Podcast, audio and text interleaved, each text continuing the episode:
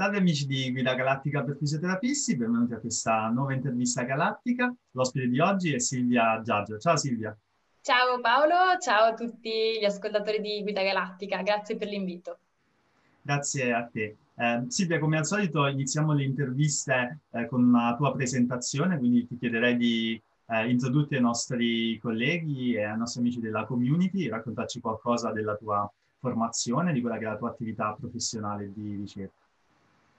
Benissimo, grazie ancora veramente per l'opportunità di parlare di questo argomento.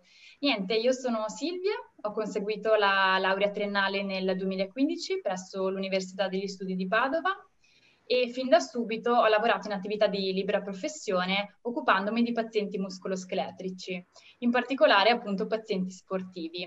E fin da subito comunque ho, ho continuato la mia attività eh, di formazione anche in ambito di ricerca, per lo più a livello di auto, come autodidatta fino a che nel 2017 c'è stato un pochino quello che io definisco un cambio di, di, svolta della mia attività e ho iniziato quel percorso che poi ha portato al conseguimento della laurea magistrale sempre a Padova. In questo periodo ho, mm, ho stretto dei rapporti, insomma le prime collaborazioni strutturate con gruppi di ricerca e, e ho potuto insomma apprezzare questo, questo piccolo mondo. Nel frattempo anche la parte di attività clinica Mm, diciamo, ho un, po- un pochino cambiato strada, mi sono rivolta a questo grande mondo che è la riabilitazione del pavimento pelvico, un po' per interesse personale, un po' anche per vicissitudini nelle attività di ricerca e nel 2019 ho iniziato il master di primo livello in trattamento di disfunzioni pelvi-perineali presso l'Università Bicocca a causa Covid dove avrei dovuto finirlo eh, a settembre e in realtà lo conseguirò appunto nei prossimi mesi. E cos'è successo poi? Ho unito un pochino il tutto e da un mese a questa parte sono dottoranda presso il Dipartimento di Scienze Biomediche e Neuromotorie all'Università di Bologna, all'Alma Mater. Qui mi occupo principalmente di tre ambiti di ricerca. Uno riguardo la metodologia, dove posso dire che a questo interno c'è un pochino il mio più grande interesse in questo momento, ovvero la ricerca qualitativa, e poi altri tipi di collaborazione in ambito muscolo-scheletrico e poi l'ambito più specialistico, appunto quelle delle disfunzioni del pavimento pelvico. Quindi questo in sostanza il mio percorso di formazione lavorativo. Perfetto. E, ehm, guarda, direi proprio di partire da, dall'ultima pubblicazione che, che, avete fatto, una scoping review proprio sui, sulle disfunzioni del pavimento pelvico nello sport. E quindi ti chiederei di presentarci un po' l'articolo e, e anche un po' qual è, qual è stato l'obiettivo iniziale di questa, di questa revisione. Grazie Paolo. Eh, innanzitutto questo articolo eh, un pochino lo definisco particolare sia per la metodologia che per l'argomento, è nato da un'esigenza, chiaramente prima da un quesito clinico di ricerca, un pochino anche personale, perché avendo lavorato ed essendo stata in primis un atleta, insomma, mh, c'è sempre un interesse particolare quando si vive qualcosa in prima persona ma soprattutto per un motivo alla base, ovvero quello di fotografare la letteratura esistente riguardo le disfunzioni del pavimento pelvico, quindi per lo più dati di tipo epidemiologico, e per poi creare una, una specie di base per futuri lavori di ricerca. Quindi la, la, domanda cardine delle scoping review è molto generica rispetto ad una revisione sistematica e si rivolge mh, a grandi linee su che cosa si sa della letteratura su questo argomento. E premetto subito che anche a chi si vuole ehm, diciamo, interfacciare con questo tipo di, di studio non è stato un lavoro del tutto semplice, perché la um, definizione di atleta è molto controversa, è univoca, non è univoca, non è condivisa. Diversi autori hanno provato nel corso degli anni a stilare e definire diversi criteri, per distinguere quale può essere la differenza tra un atleta, una persona che pratica attività fisica e una persona che pratica tranquillamente qualsiasi tipo di esercizio. E questo penso sia um, un presupposto fondamentale per, per, capire di che cosa stiamo parlando e di che cosa abbiamo parlato in questo articolo. E, mm, e quindi molti, molti autori ci hanno detto come per loro la differenza fondamentale sia l'intento con cui si pratica lo sport, per lo più per competere per, um, dal punto di vista ecco, agonistico. Altri hanno aggiunti, aggiunto altri criteri, come ad esempio le ore di, di carico di allenamento settimanali, ma in ogni caso le diverse associazioni o comunque società scientifiche come possiamo trovare i cardiologi piuttosto dei medici dello sport, hanno dato dif- definizioni differenti e questo si è tramutato in un problema durante il momento della ricerca, perché noi abbiamo dovuto compiere una ricerca molto sensibile per andare, tra virgolette, a caccia di tutti questi atleti all'interno degli articoli. In più, molti autori non definiscono proprio nulla di che cosa è un atleta, anche in presenza appunto di, della non presenza di questi criteri. Comunque in breve la nostra scoping ha mm, incluso diversi disegni di studio, come appunto la, la classica metodologia scoping richiede, e abbiamo incluso 100 articoli differenti, provenienti, mm, scritti in cinque lingue diverse. In questi 100 articoli i cross-sectional e le revisioni narrative sono stati i disegni di studio più frequentemente pubblicati dagli autori riguardo appunto le disfunzioni del pavimento pelvico negli atleti e abbiamo incluso sia la popolazione femminile sia la popolazione maschile. E proprio riguardo a questo argomento, la maggioranza degli studi si concentra sulla popolazione femminile. In 21 di questi studi si parla invece solo di atleti d'elite, quindi 21 studi su 100 già iniziamo a capire come ci sia un interesse verso il mondo dello sport eh, di alto livello.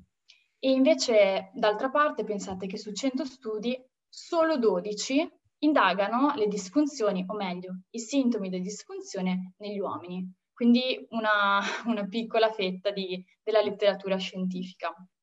Questo per dire che sembrerebbe che 100 articoli siano pochi, perché non abbiamo applicato nessun, nessuna restrizione temporale appunto nemmeno linguistica, ma in realtà questo è, mm, sono sintomi che non sono così rari, ma sono presenti all'interno di questa popolazione. È solo che non si, non si indagano e non si conoscono.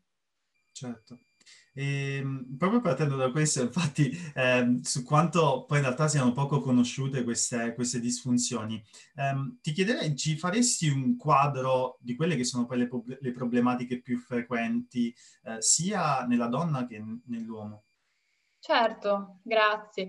Allora, mh, prima di parlare magari nella, con precisione mh, rispetto a questo, questo argomento, ehm, vorrei insomma stimolare una sorta di discussione anche per chi magari ci seguirà in seguito e, e spero di non alzare troppe, troppe polemiche a riguardo e cercherò di essere abbastanza diplomatica.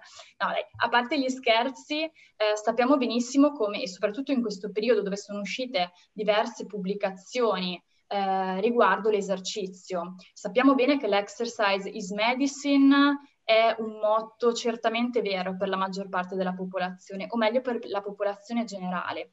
Ma noi in questo caso stiamo parlando di atleti, Stiamo parlando di persone con delle esigenze funzionali fuori dalla media, fuori dalla norma, che si allenano in condizioni particolari sia riguardo l'intensità, ma anche riguardo gli sport specialistici. E per inciso, eh, a volte l'esercizio, anche come puro trattamento, eh, non è l'unica via, sto parlando in generale, non solo per gli atleti, non, è, ehm, non può essere la via di trattamento e mi sto riferendo a tutte le condizioni di overactive pelvic floor. Quindi ci sono condizioni che richiedono l'esercizio, altre invece che magari ne richiedono meno o ehm, una sua modulazione. In ogni caso non volevo entrare in questo argomento che è estremamente vasto, non voglio entrare nel, nel merito nemmeno delle teorie del, insomma, dei, delle, dei sintomi della disfunzione del pavimento pelvico, però tenendo in considerazione che gli atleti hanno queste esigenze funzionali totalmente diverse, vediamo come a volte ci sono alcune conseguenze di tutto ciò. Lo vediamo nei disordini muscoloscheletrici, ma lo vediamo allo stesso modo anche nel pavimento pelvico. Quindi, um, ripeto, si potrebbe discutere molto anche sulla classificazione stessa degli atleti non solo gli atleti d'elite, ma abbiamo atleti amatoriali, ricreazionali, che pur non rappresentando quella parte, quella categoria di atleti, a volte si creano dei carichi funzionali che sono quasi equiparabili ad un atleta d'elite. Il problema è che la gestione non è la stessa. Ci troviamo di fronte a delle persone con una gestione completamente diversa da atleti di alto livello che possono, come, come, come ho detto prima, andare incontro sia a disordini muscoloscheletrici ma anche a disfunzioni del pavimento pelvico. Quindi creiamo, cerchiamo di creare anche a livello eh, così teorico una sorta di parallelismo tra le due cose e non cerchiamole di, di vedere slegate. Solo che il pavimento pelvico è un ambito poco conosciuto poco considerato e di conseguenza appunto anche poco indagato in letteratura, di conseguenza. È un po' tutto l'insieme. Eh, riguardo invece la domanda iniziale, la donna. Partiamo dalla donna. La letteratura, come dicevo prima, si è focalizzata molto sull'atleta donna, ma già in, in, diciamo, in generale la letteratura riguardo le disfunzioni del pavimento pelvico si è focalizzata sulla donna, non solo l'atleta.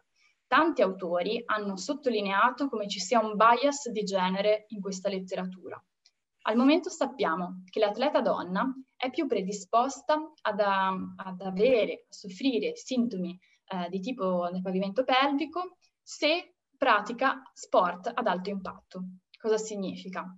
Parliamo di basket, di cheerleading, di eh, volley, di ginnastica, qualsiasi tipo di ginnastica, dalla ritmica al trampolino. Parliamo di crossfit, ok? Questi sono gli sport che se praticati ah, soprattutto ad alto livello, con una certa cadenza, possono predisporre ad, ehm, a soffrire insomma, di sintomi da disfunzione del pavimento pelvico e soprattutto quella che viene identificata come stress incontinence, ovvero quella perdita involontaria di urina che si verifica durante l'attività fisica o anche durante um, cambi di, di pressione intraaddominale, come ad esempio lo starnuto o il colpo di tosse. Anche qui si apre un, un, piccolo problema in letteratura, nel senso che non tutti gli studi, non tutti gli autori definiscono bene la stress incontinence, parlano in generale di incontinenza urinaria, non definendone bene il tipo. In ogni caso, le percentuali per gli sport ad, a basso impatto si, si, si, riferiscono intorno al 30%. Quindi tre donne su, su 10 che praticano sport a basso impatto come ad esempio ciclismo o corsa a cavallo, eh, possono, so- soffrono in questo momento di qualche sintomo di disfunzione del pavimento pelvico, in particolare incontinenza urinaria. Se passiamo invece agli sport a medio impatto, quindi parliamo di running, di triathlon, la percentuale arriva fino al 50%, mentre di controversia se, se ci riferiamo a tutti gli sport nominati prima, ovvero quelli ad alto impatto, addirittura la percentuale arriva al 63%. Quindi stiamo parlando di percentuali non indifferenti. E, mm, mentre per quanto riguarda la tipologia di sport più frequentemente indagata ed esplorata, anche qui ehm, ci sono i nostri sport ad alto impatto, in particolare il crossfit e la ginnastica. CrossFit è uno sport che sta prendendo piede, anzi ha già preso piede in, uh, da molti anni e anche eh, questo trend si vede nelle pubblicazioni scientifiche, un aumento esponenziale negli ultimi tre anni. L'uomo invece ha problematiche completamente diverse. Bisogna premettere che le, i sintomi di disfunzione del pavimento pelvico negli uomini sono prevalentemente dati da cause di tipo iatrogeno. Okay? Però già dal 97 diversi autori ci hanno detto, ci hanno dimostrato come i ciclisti abbiano un aumentato rischio di soffrire di disfunzione erettile. Quindi le problematiche più frequenti negli uomini atleti sono la disfunzione erettile e il dolore pelvico. Ripeto, per meccanismi diversi rispetto alla donna e lo vediamo anche nello sport nelle donne c'è un'elevatissima prevalenza per quanto riguarda gli sport ad alto impatto, nell'uomo a basso impatto, per un meccanismo eh, più prettamente di tipo meccanico compressivo. A tal proposito eh, è stato pubblicato l'anno scorso in JAMA Neurology, che è una rivista insomma abbastanza, abbastanza importante e influente, un articolo molto interessante che andava un pochino ad esplorare le possibili associazioni nei footballer americani tra, eh, che avevano appunto subito le cosiddette concussion, ovvero i traumi ripetuti alla testa, un'eventuale associazione con bassi livelli di testosterone e anche la presenza di disfunzioni erettili. Vediamo come in questo campione di soggetti ci sia stata una prevalenza intorno al 22%. Quindi iniziamo questo studio un pochino per, per ampliare la visione generale delle disfunzioni del pavimento pelvico. Non solo una causa prettamente eh, locale, ma può essere anche riferita e diciamo presa un pochino più, uh, più alla larga e sono tutte considerazioni insomma da, da poter tenere in mente.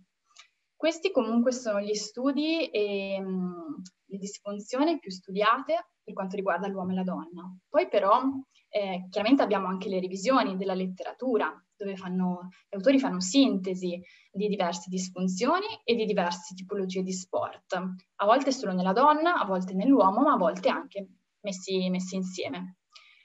Però ci sono tantissimi altri sintomi, poco indagati, come la, l'incontinenza anale, lo stesso dolore pelvico, il prolasto degli organi pelvici.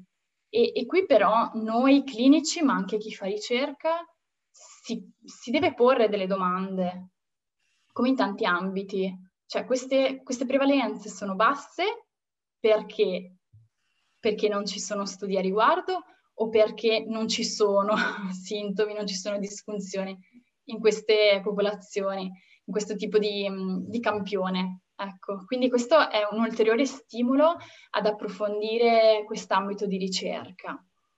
Dobbiamo anche però tener conto che gli atleti, come tutte le altre persone che soffrono di sintomi di disfunzione del pavimento pelvico, non sempre ne parlano, non sempre eh, si aprono nel, nel, discutere, insomma, queste problematiche che sono effettivamente molto, molto personali. E c'è da dire anche che chi lavora con gli sportivi lo sa, eh, l'atleta è una persona che è abituata a far fatica, cioè è abituata a sentire sensazioni spiacevoli del proprio corpo e a volte possono, possono passare come normali e, e, questo potrebbe essere un, un ulteriore bias per, um, per, gli studi di prevalenza o comunque in, durante la pratica clinica. Ecco. E, e, c'è anche da dire che la letteratura invece su questo punto è abbastanza concorde e unanime, che è difficile valutare fattori di rischio e fattori, diciamo, definire valori soglia che possano predisporre a eventuali sintomi. Questo perché le persone sono diverse, okay? ci sono eh, carichi di allenamento diversi, condizioni e contesti differenti, quindi è difficile quantificare o comunque avere dei fattori di rischio, dei fattori predittivi così, così forti. In più anche è difficile valutare questi sintomi durante l'attività, ok? Quindi eh, ci sono un insieme di fattori che, che concorrono a, nel dire che, che questi sintomi sono eh, sotto, sotto anche in letteratura. E l'ideale sarebbe valut- poter valutare caso per caso, chiaramente in modo individuale, parlare con l'atleta, sensibilizzare il team, per, dai fisioterapisti al medico, tutti insieme per, per poi arrivare insomma ad una identificazione della condizione. E questo è un punto fondamentale. Certo. No, guarda, eh, ci sono diversi punti che molto interessanti. Innanzitutto quello che hai detto sulle concussion, che è un tema a cui io sono particolarmente appassionato e chiaramente nello sport, soprattutto negli sport di contatto, credo che eh, bisognerebbe parlarne molto di più, ma eh, poi sapere che ci sono anche altre correlazioni, perché di solito si pensa sempre alle problematiche neurologiche, i sintomi neurologici classici, però poi magari non si tengono in considerazione altri tipi di, di sintomi. Sì. E, e poi l'altra considerazione su quello che dicevi, lo stress che eh, differisce così tanto da sport a sport, perché è chiaro che lo stress di uno sport di endurance, eh, nonostante ci sia comunque nella corsa, specialmente una corsa lunga, per esempio, uno stress continuo so, per un periodo molto lungo di tempo, però allo stesso tempo il sollevamento pesi il crossfit, dove c'è uno stress molto importante, una, un aumento della pressione intraaddominale così forte, ma per un periodo così breve, allo stesso modo può, può causare questo tipo di disfunzione. Mi sembra... Assolutamente vero, assolutamente vero Paolo e non so se l'ho nominato, ma anche il weightlifting eh, è uno sport ad alto impatto. Assolutamente sì. sì. E, ehm, grazie comunque per la, per la panoramica e, ehm, e, poi ti volevo chiedere invece dal punto di vista del, del trattamento ad oggi esiste un, un gold standard? Allora, ehm, come abbiamo detto, le condizioni possono essere estremamente diverse, possono essere eh, molto, molto varie, sia proprio di tipologia, ma anche di intensità del disturbo, di severità del disturbo. E, ehm, la cosa fondamentale è poter fare una valutazione specialistica ok? Che non è sempre facile, non è sempre, non è sempre scontata. Quindi questo è il punto fondamentale, una valutazione accurata ed individuale, ok? Mm, provo a rispondere a questa domanda facendo un esempio. Mm, prendiamo l'esempio più comune e più frequente, ovvero la donna che può essere giovane o meno giovane, quindi un atleta con eh, stress incontinence, quello di cui abbiamo parlato prima, quello di cui la letteratura ci ha parlato di più. Al momento non esiste un gold standard, ovvero un trattamento ad hoc per questa tipologia di, di paziente, o meglio, provo a spiegarmi relativamente meglio.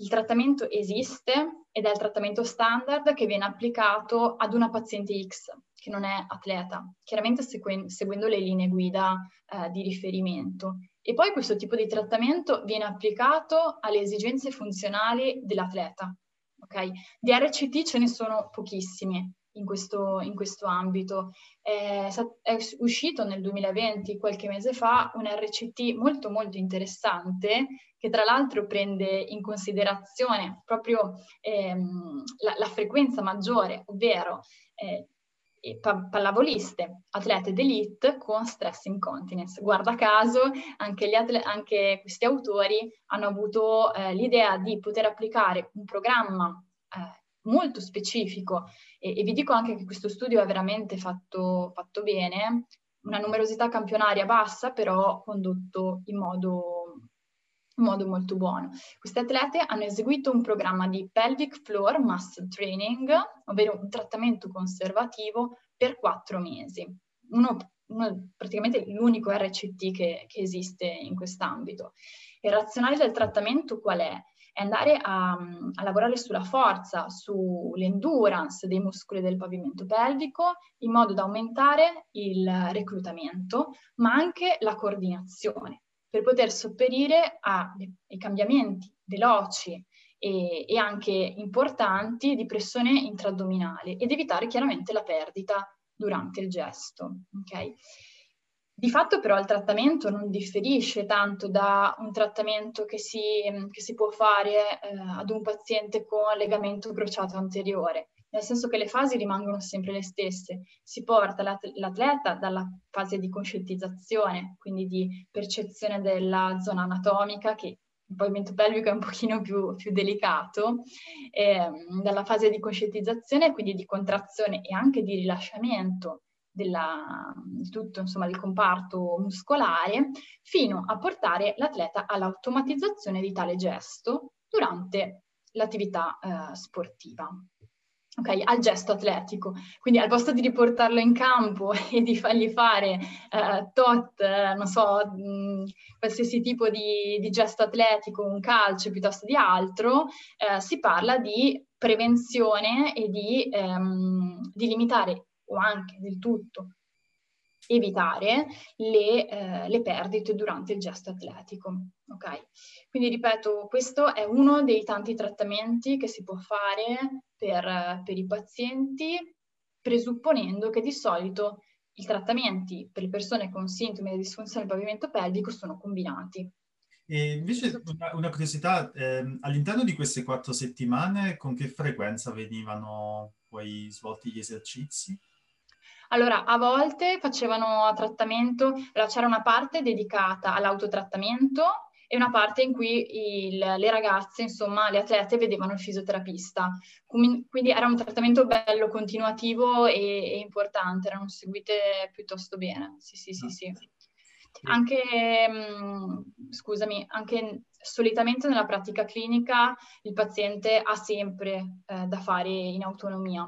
Sì, sì, è sempre... E, ehm, e all'interno quindi di un, di un programma ehm, dove si inserisce la figura del, del, fisioterapista anche un po' qual è in generale secondo te l'importanza del, del fisioterapista nel, nel management di queste disfunzioni? Allora, oltre al fisioterapista si occupa eh, di, del pelvic floor muscle training, che è di fatto uno strumento facente parte del trattamento conservativo, però non si limita solo a questo, nel senso che, come, mm, come ho detto prima, innanzitutto bisogna modificare le abitudini e gli stili di vita della, dell'atleta. Questo si fa anche con le persone, insomma, della, della popolazione generale e è un, una tipologia di trattamento che metterei al primo posto, uno strumento da, da, mettere al primo posto, quindi la modificazione dello stile di vita. A volte sembra scontato, ma se l'atleta mi va in campo dopo aver bevuto la classica borraccia di integratori con un litro e mezzo di, di bustina dentro, è ovvio che sarà maggiormente predisposta ad avere perdite. Quindi mh, anche un'educazione in questo senso, assolutamente sì, la fa il fisioterapista, lo può fare anche il fisioterapista non specializzato in pavimento pelvico. Okay? Parliamo di timing e di quantità dell'assunzione dei liquidi e, e, quindi della corretta distribuzione. Poi il fisioterapista si può adoperare, può adoperare anche altri strumenti come il biofeedback, ok? Però il trattamento conservativo è la prima linea. Esiste anche la chirurgia, ma prima di tutto, per la maggior parte delle, dei sintomi della disfunzione, il, il trattamento conservativo è al primo posto. Il ruolo del fisioterapista è fondamentale, però gestione eh, non significa solo trattamento e questo è un punto che vorrei toccare in maniera abbastanza, abbastanza importante. Eh, gestire un paziente di questo tipo vuol dire innanzitutto essere a conoscenza che può avere determinate problematiche che, che vanno al di là delle classiche eh, dei classici disordini muscoloscheletrici. Magari anche in questo caso eh, non vuol dire che tutti i fisioterapisti debbano saper trattare il pavimento pelvico e tutti i sintomi da disfunzione, però all'interno della relazione terapeutica che si crea tra fisioterapista e atleta, che è molto stretta, è quasi un rapporto di amicizia è, è diversa da, da, una persona che no, non fa parte del mondo dello sport, almeno anche per quanto riguarda la mia, la mia esperienza clinica. A volte basta uno screening della serie. Ti è mai capitato di perdere? Oppure hai mai notato di avere? Ti è mai successo di sentire dolore dopo essere andato in bici oppure durante eh, il tuo allenamento, durante la gara? Insomma, ed eventualmente se si intercettano questi, questi, possibili, questi possibili sintomi, indirizzare, quindi fare un referral interno alla nostra categoria verso un fisioterapista che è specializzato dell'ambito. Questo penso sia veramente importante perché, come ho detto prima, non, non se ne parla, gli atleti non, non, tirano fuori queste problematiche, non sono stimolati a farlo e, e quindi dobbiamo a volte essere noi a tirare fuori un pochino queste cose. E mi permetto di dire che esistono tantissimi studi, tantissimi, diversi studi, che hanno valutato come questi tipi di sintomi impattano anche la performance. Mm. Cioè, è chiaro che se io vengo disturbato, la mia concentrazione viene mh, mm, anche portata a, ad altro, al di fuori del mio gesto atletico, questo impatta negativamente su quello che sto facendo. E gli atleti curano praticamente, soprattutto quelli d'elite, curano la loro vita, verso, verso la performance. Quindi figuriamoci una, um, una perdita di concentrazione di questo tipo anche a livello di sicurezza. Cosa, cosa, può portare? E, e, uno degli obiettivi della nostra scoping è stato anche quello indiretto di portare alla luce un pochino questo argomento, di sensibilizzare un po' noi fisioterapisti, ma anche un, un pochino il mondo medico al di fuori, pian pianino, e, e creare una, una, base comune di, di, conoscenza e dopo eventualmente fare altro, ecco. Certo, certo. E no, infatti mi ricollego proprio a questo, a un, questo come uno degli obiettivi della review che è stato proprio quello di uh, accendere i riflettori su, questa, su queste tematiche. E, e, quindi ti volevo chiedere un po' come progetti futuri, anche adesso legato, come ci dicevi, al tuo eh, PhD e quindi a quel diciamo, ramo di ricerca proprio sulle disfunzioni del pavimento pelvico, se ci sono progetti futuri mh, per te e per, per, il vostro team su, su questi argomenti.